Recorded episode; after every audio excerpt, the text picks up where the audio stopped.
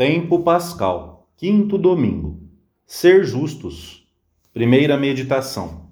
Ser justos com as pessoas das nossas relações, com aqueles que dependem de nós e com a sociedade. A palavra do Senhor é reta e todas as suas obras são leais. Ele ama a justiça e o direito. A terra está cheia da bondade do Senhor. A justiça é a virtude cardial que permite uma convivência reta e límpida entre os homens. Sem esta virtude, a convivência torna-se impossível. A sociedade, a família, a empresa deixam de ser humanas e convertem-se em lugares onde o homem atropela o homem. A justiça regula a convivência da sociedade humana enquanto humana, quer dizer, enquanto baseada no respeito aos direitos pessoais. É princípio da existência e da coexistência dos homens, como também das comunidades humanas, das sociedades e dos povos. Num dos seus aspectos, esta virtude diz respeito às relações com os vizinhos, com os colegas, com os amigos e, em geral, com todas as pessoas.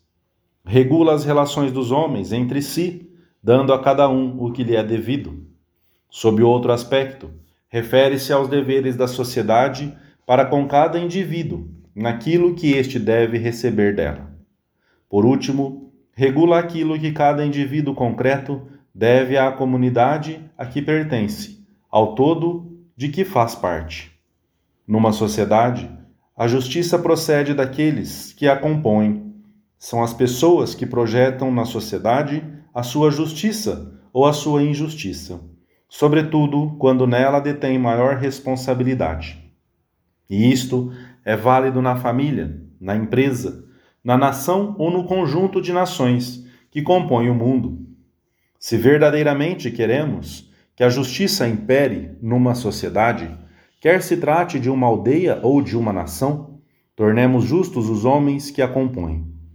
Que cada um de nós comece por ser justo nesse tríplice plano com aqueles com quem nos relacionamos todos os dias, com aqueles que dependem de nós e, por último, com a sociedade de que fazemos parte, dando-lhe o que devemos.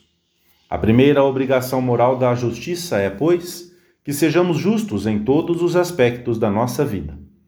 A luta por uma maior justiça na sociedade é fruto, assim, de uma série de decisões pessoais que vão modelando a alma da pessoa que pratica essa virtude com atos concretos de justiça, o homem passa a reger-se com uma facilidade cada vez maior por uma vontade constante e inalterável de dar a cada um o que é seu, pois é nisso que consiste a essência desta virtude. Segunda meditação: a promoção da justiça. Deus chama-nos através das vicissitudes da vida diária, no sofrimento e na alegria das pessoas com quem convivemos nas aspirações humanas dos nossos companheiros, nos pequenos acontecimentos da vida familiar. Chama-nos também através dos grandes problemas, conflitos e tarefas que definem cada época histórica e que atraem o esforço e os ideais de grande parte da humanidade. A fé leva-nos a estar presentes, a intervir muito diretamente em todos os anseios nobres, quer se apresentem nos pequenos acontecimentos da vida familiar ou nos conflitos e tarefas que definem cada época histórica, a fim de que nos santifiquemos e santifiquemos essas realidades, tornando-as mais humanas, mais justas e as levemos a Deus. Compreende-se muito bem a impaciência, a angústia e os anseios inquietos daqueles que, como alma naturalmente cristã, não se resignam perante as situações de injustiça pessoal e social que o coração humano é capaz de criar. Tantos séculos de convivência entre os homens, e ainda tanto ódio, tanta destruição, tanto fanatismo acumulado em olhos que não querem ver e em corações que não querem amar. A fé pede-nos que nos apressemos, porque é grande a necessidade de justiça que existe no mundo. Os bens da terra, repartidos entre poucos, os bens da cultura, encerrados em cenáculos. E lá fora, fome de pão e de sabedoria, vidas humanas, que são santas porque vêm de Deus, tratadas como simples coisas, como números de uma estatística. Compreendo e partilho dessa impaciência, levando os olhos para Cristo, que continua a convidar-nos a pôr em prática o mandamento novo do amor. Justo, no sentido pleno da palavra, é aquele que vai semeando a sua passagem amor e alegria, e que não transige com injustiça onde quer que a encontre, geralmente no âmbito em que a sua vida se desenvolve. Na família, na sua empresa, na cidade em que mora. Se nos examinarmos seriamente, é possível que descubramos na nossa vida injustiças que teremos de remediar. Juízos precipitados contra pessoas e instituições, pouco rendimento no trabalho, injustiça no modo de tratar ou de remunerar os outros. Terceira meditação: fundamento e fim da justiça. A grande força que move o homem justo é o seu amor a Cristo. Quanto mais fiéis formos ao Senhor, mais justos seremos, mais comprometidos estaremos com a verdadeira justiça.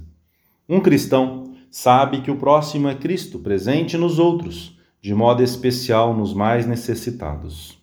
Somente a partir da fé é que se compreende o que realmente está em jogo com a justiça ou a injustiça dos nossos atos. Se acolhemos ou rejeitamos Jesus Cristo, é uma verdade que somente os cristãos, mediante a fé, podem ver. Cristo nos espera nos nossos irmãos, porque tive fome e não me destes de comer, tive sede. Omissões, Todas as vezes que o deixastes de fazer a um destes pequeninos, foi a mim que o deixastes de fazer. Temos que reconhecer Cristo que nos sai ao encontro nos nossos irmãos, os homens. Bastaria examinarmos o nosso espírito de atenção, de respeito, de amor à justiça, enriquecido pela caridade, para saber qual o grau de fidelidade com que seguimos o Senhor. E vice-versa, se o nosso relacionamento com Cristo e o amor por Ele forem profundos e verdadeiros, esse relacionamento e esse amor transbordarão de modo irreprimível em direção aos outros. São grandes as exigências espirituais e materiais do serviço cristão. Estendem-se à vontade, ao sentimento, aos atos. Em face delas, com a ajuda da graça divina, o cristão não se acovarda nem se atordoa entregando-se a um nervoso frenesi de gestos surpreendentes. Mas também não fica tranquilo. Caritas enim Christi urget nos. Insta-nos o amor de Cristo, que nos leva a ultrapassar a mera justiça, depois, evidentemente, de termos satisfeito os seus ditames. Para que o exercício da caridade esteja acima de qualquer crítica e se apresente como tal, ensina o Concílio Vaticano II. É necessário que se satisfaçam, em primeiro lugar, as exigências da justiça, para que não se dê como caridade aquilo que já é devido a título de justiça. A prática da justiça leva-nos a um constante encontro com Cristo. Em última análise, praticar a justiça com o homem é reconhecer a presença de Deus nele.